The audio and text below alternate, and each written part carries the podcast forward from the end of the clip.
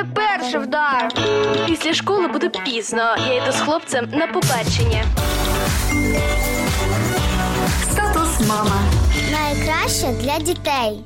Усім мамам величезний привіт. Ми продовжуємо тему плавання. Якщо у вас виникло бажання регулярно відвідувати басейн з вашим малюком, зараз до вашої уваги інформація, як і коли краще зробити це. Для першого походу у басейн з малюком необхідне ваше бажання, дозвіл лікаря, трохи сміливості та обов'язково хороший настрій. Температура води у басейні плюс 28, а іноді доходить і до 23 градусів. Буде добре, якщо перед відвіданням басейну ви поступово знижуватимете температуру води у ванні для того, щоб дитина звикала до такого температурного режиму.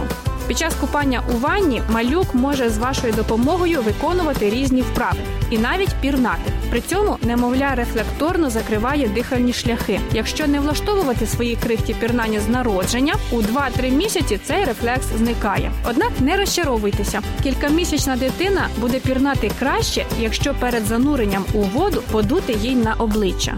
Для маленької дитини перше заняття в басейні має тривати 10 хвилин і поступово збільшуватися до 40 хвилин. Ці заняття принесуть малюкові ще більшу користь, якщо з ними буде займатися інструктор з плавання.